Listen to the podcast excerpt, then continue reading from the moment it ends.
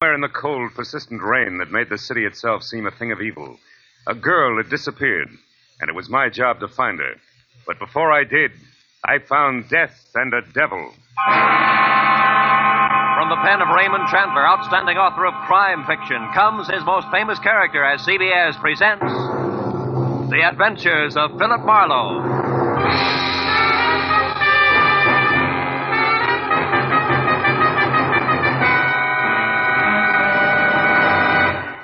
Now, with Gerald Mohr, starred as Philip Marlowe, we bring you tonight's exciting story The Black Halo.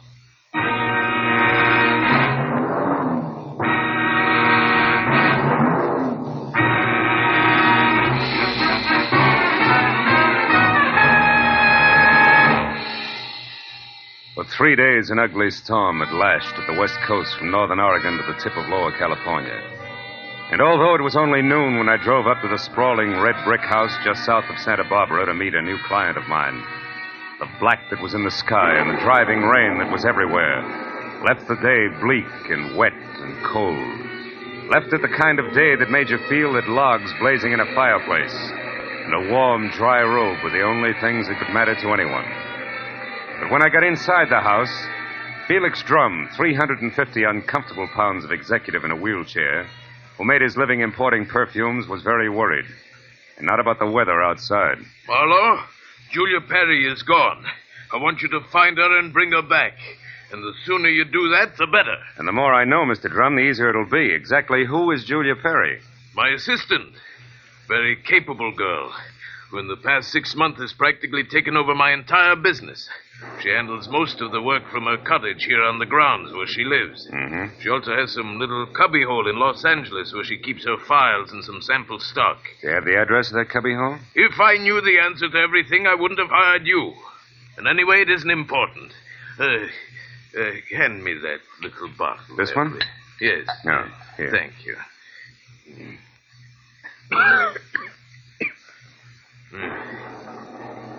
uh, When did you last see Julia, Mr. Drum? three days ago. Oh, it was three days ago when she left on one of her regular weekly trips down to Los Angeles to bid on perfumes. Usually she stayed away overnight, but the Beechwood Plaza Hotel most of the time, and she was back here by noon the next day. I suppose you've already checked the Beechwood Plaza, huh? Yes, of course. My man Ruby, the one who showed you in, has called the place a dozen times. But they only know that Julia registered there three days ago and hasn't been seen since. Well, what about the girl herself, Mr. Drum? I mean, her background, friends, family, that sort of thing. Yeah, as far as I know, Marlowe, Julia has no friends, no family either. She's just a sweet but smart little girl from someplace in Kansas. Mm-hmm. No beaux, not even nice ones, huh? I don't think she had the time. You see, when Julia first came to work for me, she wanted to get ahead, and I gave her the chance. She made good. Mm-hmm. Today, she's as much my right arm as Ruby is my leg. Mr. Drum, did you notice anything unusual about Julia's behavior lately? Yes, and that's the reason I'm worried. About two weeks ago, I saw changes in the girl, Marlowe. She seemed less spry, more preoccupied. No? Yes. I figured it was overwork myself, since the end of the year always means detailed annual reports, so I made no comment at the time. I see. Tell me, Mr. Drum, what does she look like? Well, I have no pictures, but she's a blonde of medium height and was wearing a plaid raincoat and little circle of a hat when she left. Uh-huh. Altogether, she's sweet and simple, if that's what you mean. Yeah. Do you mind if I stop into the cottage on my way out? Um, Marlowe, you turn the place inside out if it'll help any. Only since I'm certain that Julia's in some kind of bad trouble, you be quick and find her.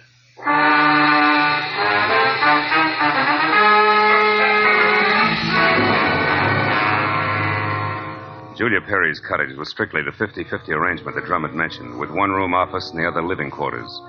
In the office, I found everything in its proper place, so I moved to the other room. The moment I stepped over the threshold, the white fluff that trimmed the quilted bedspread and the splash of color in the drapes said that Julia Perry had to be something soft and warm. And the half a dozen quietly tailored suits that were lined up in the closet like, like a squad of soldiers facing right told me that she was also simple and neat. I ran through the pockets of her clothes and all the drawers and closets in the room, trying to find something that would give me a lead that I was sure I had to have. After 20 minutes, I'd found only a leather cigarette case, a package of peppermint lifesavers, and a maroon and gold monogram book of matches, the cover of which was half torn off so that I could only be certain that the middle initial was a V and that an E or an F were on either end. But since the name and address of an L.A. novelty company was on the inside, I bought the matches as a starting point, dropped them into my pocket, and headed for the door. When I opened it, I was surprised to find Ruby, Drum's right hand man, purple scar and all, standing in the rain, and staring at me like my ears were spinning. You seem to be a very thorough man, Mr. Private Detective. And you seem to be a very nosy one. What do you want? To help Julia, nothing else. Here's a postcard that came for her this morning. It was mailed in L.A. yesterday. Yeah? Dear Julia, tried to reach you at Santa Barbara 1181 both yesterday and today, but got no answer. Am, am leaving. I'm leaving town tomorrow. As one little girl who fled life in Haven, Kansas to another, I would have enjoyed seeing you again. For a bit before I moved on to who knows where. Anne. Hmm. Santa Barbara 1181. That the number here? Yeah. It's Julia's private business phone. Well, what do you think? The postcard any help? Possibly. Tell me, Ruby, why didn't you show this to Mr. Drum? I forgot about it until just now. You're a liar. Well, it's on account of the postcard was delivered here to the cottage. Which is no man's land for you? Yeah, sort of. Mr. Drum doesn't like people who work for him mixing socially with each other. Or maybe a sweet kid like Julia hasn't got any use for the passes you've been making at her, huh? Hold it. I like Julia, and even if she don't go for me, anything I can do to help her, I still do, understand? Yeah, I understand. I'm not so sure I believe. Goodbye, Ruby.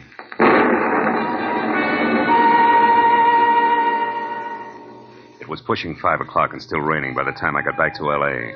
and over to the novelty company. Once there, I presented the torn book of matches that I had found at Julia's cottage to a bald man with horizontal question marks for eyebrows, and who, with the crinkle of a $5 bill, tore himself away from his racing form long enough to check the files for a set of maroon and gold initials that had a V in the middle. And it was six o'clock before I had the answer, which was EVE. And they weren't initials, but the front name of Mrs. Eve Bentley, who lived in a villa at the Swank Sunset Terrace Apartments. And according to the gentleman who said he knew his oats, was a very classy filly. An hour later, I was at Mrs. Bentley's front door, and while I made with the chimes and waited, I wondered just how much a guy who loves the ponies could know about women. But when the door opened, I had my answer. Yes? What is it?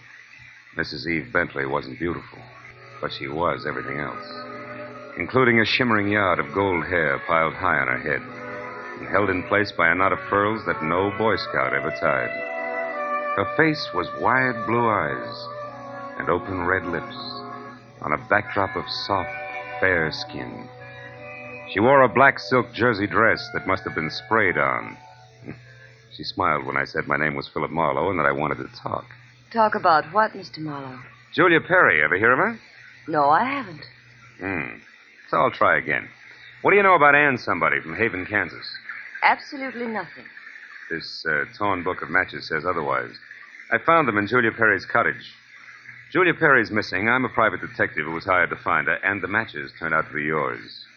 Now, may I come in? Why, why, yes. Thanks. Now, Mrs. Bentley, maybe we ought to start all over. No, I- wait just a minute, Mr. Marlowe. Hmm? I may be able to help you. Did this uh, uh, Julia Perry deal in perfumes? That's right. Now, how did you know that? Because I just remembered something. And now I'm sure I can explain why my matches showed up where they did. Just a minute, just a minute. You know, whenever I'm talking to a beautiful woman, somebody's always creeping around in the kitchen. Who is it this time? Oh, really, Mr. Marlowe? There's a storm outside, and there are windows and trees. If you put those three things together, that noise could have been a branch scratching on a glass pane. Or somebody with squeaky shoes and a lot of curiosity. Somebody like Mr. Bentley, for instance. Huh? Oh, I doubt that, Mr. Marlowe. You see, Mr. Bentley's been dead now for three long years. Oh. Yes. Well, you were saying something about the matches. Oh, yes. This uh, uh, Julia Perry must somehow or other gotten hold of him through my fiancé, Marvin Whitaker. How does that figure? Like two and two. Marvin is in the perfume business. Ditto Julia. Also, I think he mentioned her name once. Said she was very clever for a girl who looked like somebody's kid sister. That fits all right. Where will I find said fiancé? At his favorite bar and grill. But won't you have a drink first, Mr. Marlowe? No, thanks, Eve. There. There isn't time. now the bar and grill. The Blue Boar. Blue which? Boar, Mr. Marlowe. Yeah. It's a very English spot over on Wilshire, opposite Arthur Murray's studio. But uh, before you dash, do you at least have a match? Yeah? Whole book of 'em, honey. Torn cover and all. And I want you to keep them. After all, they brought us together, didn't they?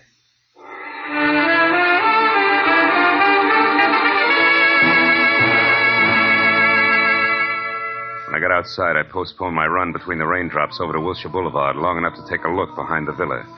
And there, in a newly planted strip of clover lawn below Mrs. Bentley's kitchen window, I found something which was no surprise two clear prints of a man's shoe.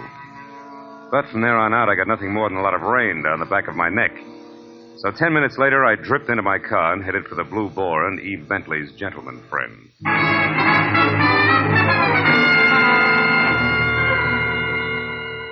I located Marvin Whitaker, a handsome, hale fellow well met, in a white turtleneck sweater and riding breeches, behind a hot rum toddy in a corner booth that was pictures of steeplechase mounts against newly antique mahogany. And when I told him that I was looking for Julia Perry, he flashed a lot of glistening teeth at me, insisted that I join him in a warming glass of spirits, and started to talk, gesturing all the time with a riding crop. Why, yes, old man, I know Julia Perry. In fact, almost did some business with her today. You mean you were supposed to meet Julia someplace? That's right. At 1881 Selma Avenue, to be precise. But she called me this morning and postponed the whole transaction. Indefinitely. Could you stop projecting long enough to tell me why? She didn't say.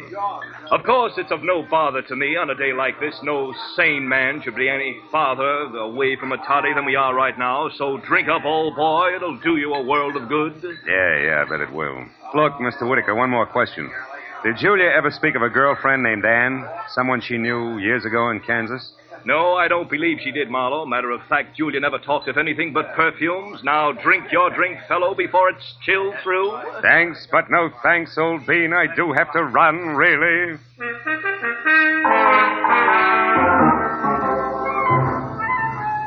It was a 20 minute drive to the address on Selma, and the rain had stopped by the time I got there. The place was one of those once upon a time rooming houses that had been partitioned off into a couple of dozen two by four cubby holes, just big enough for the very small businessman to fill his fountain pen in. When I got to the door and asked the scrub woman, who was a lot of wild red hair around two pop eyes for Julia Perry, I knew I was moving in the right direction because the lady standing in front of me was anything but calm.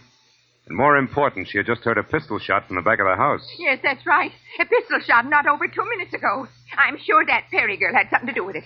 Because when I come from inside, I saw her rush out down these steps. Did she say anything? I don't know. She was gone out of sight before I could open my mouth. Hmm. But I know it was her on account of that plaid coat and little hat she wears. Yeah, yeah. Now, which room is hers? Come on. Well, that one there with the light showing under the door. Mm-hmm. But it's locked. She won't be able to get in. I just tried. Well, we'll try again for luck. It's not the best lumber. Believe me. This is terrible. Nothing like this has ever happened to me before. I. It's a man. Yeah. A dead one at that, Granny. You know who it is? Uh-huh. From the mud and clover grass on the bottom of his shoes, I'd tag him as a guy who was looking in a lady's kitchen window about an hour ago. Hey, it's Kaley Cuoco for Priceline. Ready to go to your happy place for a happy price? Well, why didn't you say so? Just download the Priceline app right now and save up to 60% on hotels. So, whether it's Cousin Kevin's Kazoo concert in Kansas City, go Kevin, or Becky's Bachelorette Bash in Bermuda, you never have to miss a trip ever again. So, download the Priceline app today. Your savings are waiting. Go to your happy place for a happy price. Go to your happy price, Priceline. From that purple scar on his chin, I can do even better than that. The name Granny is Ruby, a guy I thought was still in Santa Barbara.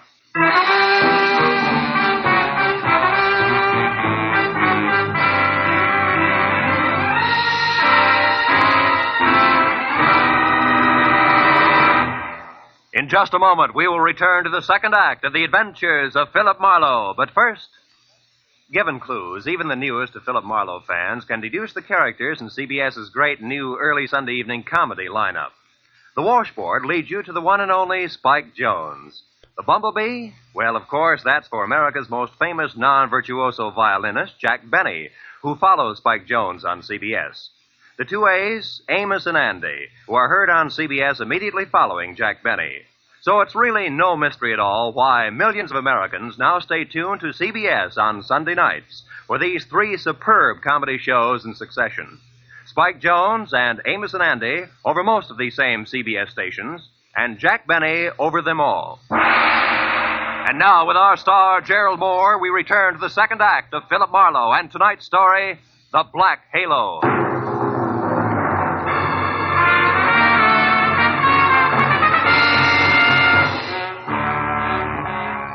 Ruby's body sprawled on the floor, and the girl in the plaid raincoat running away from it meant one thing. Julia Perry's trouble was important, like life, but more like death. A half sneer was congealed on Ruby's face, and his eyes, turned waxy, still held a look of mild surprise. I wasted some breath telling the scrub woman not to touch anything, and then I put in a call to my overweight client in Santa Barbara. He was glad to hear from me, at first. Marlowe. Well, now, I didn't expect a call from you this soon. You sure work fast, don't you, lad? Have you found her? Have you located Julia? Not quite. She's about five minutes ahead of me. Incidentally, Mr. Drum, she works fast, too. What do you mean by that? Let me ask the questions, huh? Number one, what was your leg man Ruby doing in L.A. tonight? Uh, Ruby? Yeah. Why, I, I sent him in to pick up some medicine for me. Why? Come on, Drum, you can talk straighter than that, and you better. I just found Ruby dead. Dead? Ruby's dead? Uh, what happened to him, Marlowe? He was shot. So forget the gags and tell me why he was snooping around. All right. I didn't trust you. No. It's my policy to trust nobody until he proves himself. I sent Ruby in to follow you and check on your progress. That was brilliant. You only made three mistakes. First, I don't need to be checked on. Second, you got your man killed. And third, you forced Julia's hand. Because it was Miss Perry herself who pulled the trigger on Ruby. Julia? I. Marlowe, I don't believe that. Which proves nothing, Mr. Drum, but skip it. Tell me, do you know a man named Marvin Whitaker? Whitaker? Yeah. No, should I? Well, he says he's in the perfume business. Well, I know everybody on the coast who bought more than two bottles of perfume at one time in the last 40 years, and I don't recall that name. I, I think the man must be a liar. So do I. Thanks for the help. And, Drum, if you've got any more expendable flunkies around, keep 'em out of my hair. I'll call you when I've got something.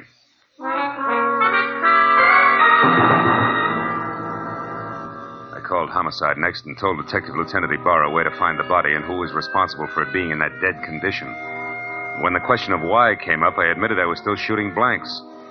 Oh, I told him about the razzle dazzle Whitaker had handed me and named the Blue Boar on Wilshire as my next stop. Ibarra said he'd call me there, and when I got to the entrance of the place, I saw Whitaker, draped in a trench coat that involved enough cloth to rig a four masted schooner, standing in the anteroom, impatiently smacking his leg with that riding crop.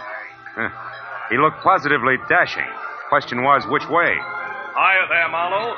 Hey, old boy, you look upset. Anything wrong? I may be upset, Whitaker, but you're the one that's going to spill. First, are you leaving or coming back? I'm just leaving. Been here all the time since I talked to you? That's right, you see. My coat is perfectly dry. Stopped raining half an hour ago. well, well, you see, if I'd been outside, I would have known that. But why this third degree, Marlowe? What's up? It's a long story. Maybe we better sit down and talk it all over from the beginning. Oh, I'm afraid I can't. Not just now. I, uh, I've got a date. She'll keep. Uh, not this one. It's something, um, something rather special. Special, huh? Like Eve Bentley? Now, look here, old boy. You're prying into my personal affairs. Whitaker, I'll rip the lid clear off your personal affairs if necessary to get a clean answer out of you. Now, what do you really know about Julia Perry? I told you once. Are you implying that I'm a liar? At least that. For instance, who puts out Emir? Come on, Whitaker. It's a well-known fragrance. Why, uh, I, uh, I don't recall offhand. That's strange, because any woman knows Emir's a Dana perfume. Just what are you trying to prove by all this? That is a perfume dealer, you stink. And try this for size. When I got to that address you gave me, I found a fresh corpse there with a bullet hole in it. A murder? Yeah, and your routine was pat, brother, so before homicide starts combing out the snags in your story, you better untangle it yourself right now. You lied to me. Now, why'd you do it, Whitaker? Why the double talk? All right, Marlowe, I'll tell you. I'll tell you this! Oh! He was as quick as a wounded cat. The riding crop slashed across my face even before I'd realized he'd moved. And by the time the red light stopped dancing in my eyes, Marvin Whitaker was gone. I turned as the head waiter walked up to me. He Studied the hot red welt rising on my face for a moment and then murmured discreetly that if my name was Marlowe, I was wanted on the phone. It was Lieutenant Ibarra. Marlowe, you can stop beating the brush for Julia Perry. We found her. You did? Where is she, Ibarra? She's out in the alley here, behind the Beechwood Plaza Hotel, Marlowe. Exactly eight floors down from the window of her room. She fell through the glass roof above the rear entrance. Oh. It's not pretty. Oh. She explained the whole thing, including that Ruby guy's murder, in a note we found in her room. I'll I'll be right over, Ibarra. Okay, don't hurry.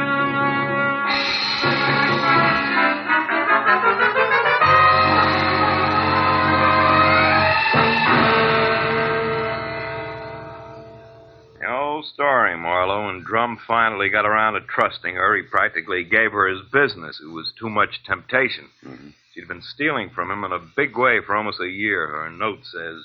And she decided to run for it when she knew she couldn't hide the thefts any longer, huh? That's right. That Ruby caught on some way, and she killed him, but I guess murder was too rich for her blood, so she came back here, thought it over, and then checked out. Yeah. All she left behind was a little plaid raincoat and a purse over there. Hey, she was wearing a dinky hat, too, Ibarra. Did you find that? Mm-hmm. Come over here to the window, Phil. See down there on that canopy, that little black circle? That's her hat. I sent Mooney down to get it.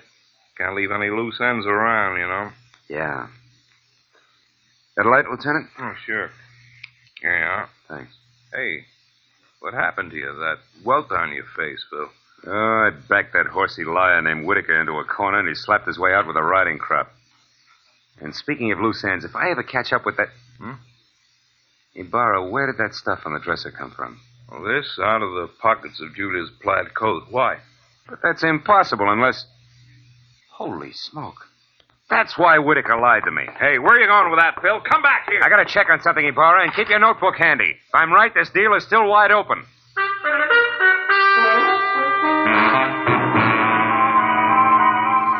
All the way from the suicide's room in the Beechwood Plaza out to the widow's villa in the Sunset Terrace, my mind juggled a jumble of facts, trying to beat them into a brand new pattern. A pattern that had to include an object Ibarra had found in the pocket of that plaid raincoat. It almost made sense, but I needed just a little more. Well, when I turned into the parking lot at the Sunset Terrace, rain began to fall again. Thin, cold rain. I walked to Eve Bentley's door and pressed the bell. Just as I expected, it was Marvin Whitaker, unsmiling and nervous, who answered the door. I didn't give him a chance to think. I just swung hard. Okay, horseman, that squares us up. Come on, Heavy, roll over. Let's see if you're carrying a gun. Okay, no gun. Now, be a good boy, Whitaker, and you'll make out all right, but one funny wiggle out of you and I'll crack your skull. It's a promise. Do you hear me? Yeah. Yeah, I heard you. All right. Now, where's Eve? Is she here? Uh, find out for yourself, Marlowe. I'm through. Fair enough. But just so I'm not talking through my head, I'll take a look in her closet first. She won't be in there, I guarantee. No, but her future might be. Now, let's see. It's got to be in here someplace. Oh, yeah, yeah, yeah. This is probably it. Brown cloth coat, as chic as a pair of hobnailed boots, and still damp. When you need mealtime inspiration, it's worth shopping Kroger, where you'll find over 30,000 mouth-watering choices that excite your inner foodie. And no matter what tasty choice you make, you'll enjoy our everyday low prices, plus extra ways to save, like digital coupons worth over $600 each week. You can also save up to $1 off per gallon at the pump with fuel points. More savings and more inspiring flavors make shopping Kroger worth it every time. Kroger, fresh for everyone. Fuel restrictions apply. And the label says the BH Company, Haven, Kansas. That does it. I've got it all now, and my chivalry just died. Where is she, Whitaker? Where's Eve? Right here, Marlowe. Uh oh, don't try that. I guess you really do have it figured out, haven't you? Yes, Eve, I have. Sorry it turned out this way because you had your points as Eve and as Julia. Don't put it in the past tense, Marlowe. As Eve Bentley, my life is just beginning, and now I've got everything I ever wanted as Julia Perry. Then you're Julia Perry. I was, Marvin. She still is Whitaker.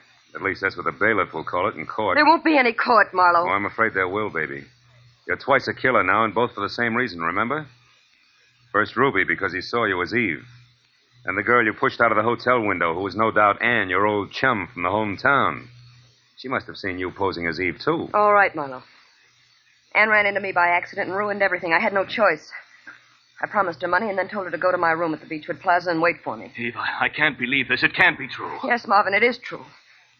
Darling, I didn't want this mess. I'd have left town this morning as I intended if sweet, sly little Anne hadn't seen me. I tried to get rid of you the easy way, Marlowe. When I sent you to Marvin, the Selma Street address he gave you should have led you to the end of Julia Perry. Is that why you phoned me and told me to lie to Marlowe? Yes, Marvin. I was going there to write my suicide note and use the stockroom for my disappearing act.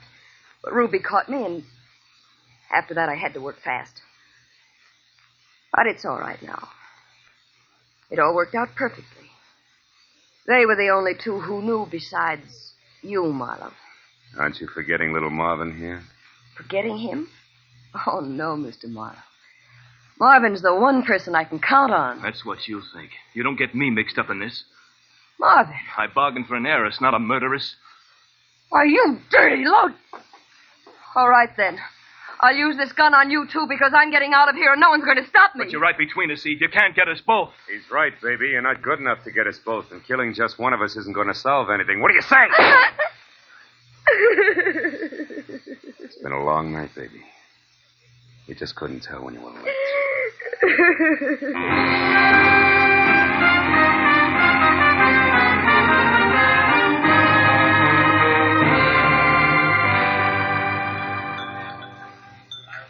want any more of this coffee, Marlowe? No, it's sludge, Lieutenant. I wonder what Julia Perry uses for a heart. You know, she planned the thing for six months when she first set herself up as Eve Bentley. Mm. And it probably would have Want to check now? Oh, oh, yes.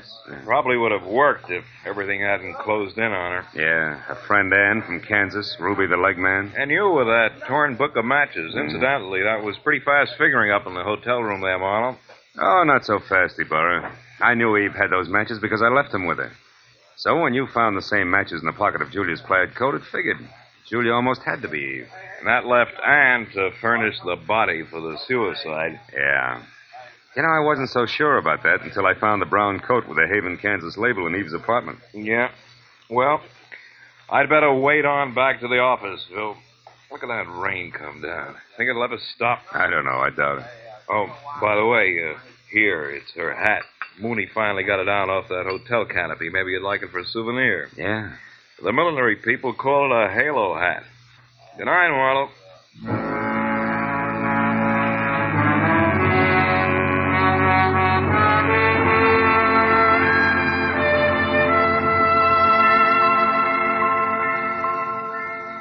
I sat there a while after Ibarra left, looking at the rain in the street, and the cold coffee in front of me, and Julia's little round halo on the table. And finally, I got up and went outside. Dirty water scudded along the gutter and gurgled thickly into the sewer drain at the corner. For a minute, I caught a glimpse again of the girl I'd figured Julia Perry to be when I went through her cottage in Santa Barbara. Yeah, that girl was an angel. When I finally caught up with her, her halo turned out to be black, jet black, inside and out. I dropped the little hat into the gutter and watched it go as far as the drain at the corner. And then I went home.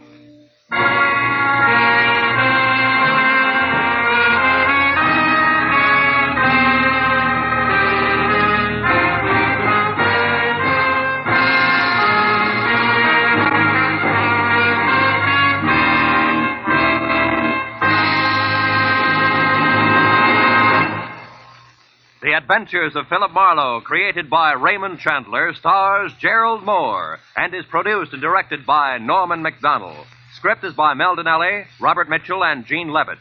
Featured in the cast were Joan Banks, Paul Frees, Peter Leeds, Jack Kruschen, and Lois Corbett. Lieutenant Detective Ibarra is played by Jeff Corey. The special music was by Richard Aurandt. Be sure and be with us again next week when Philip Marlowe says. A startled corpse, a blue eyed woman, and a cryptic message, scrawled by a dingy man with the pieces of a Chinese puzzle that wouldn't fit together. Until I found out what was deadly about the orange dog.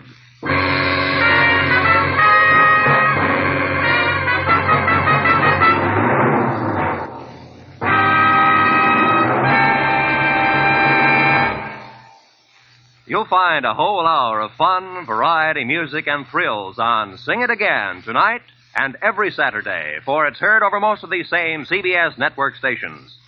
Now, stay tuned for Gangbusters, which follows immediately over most of these same stations.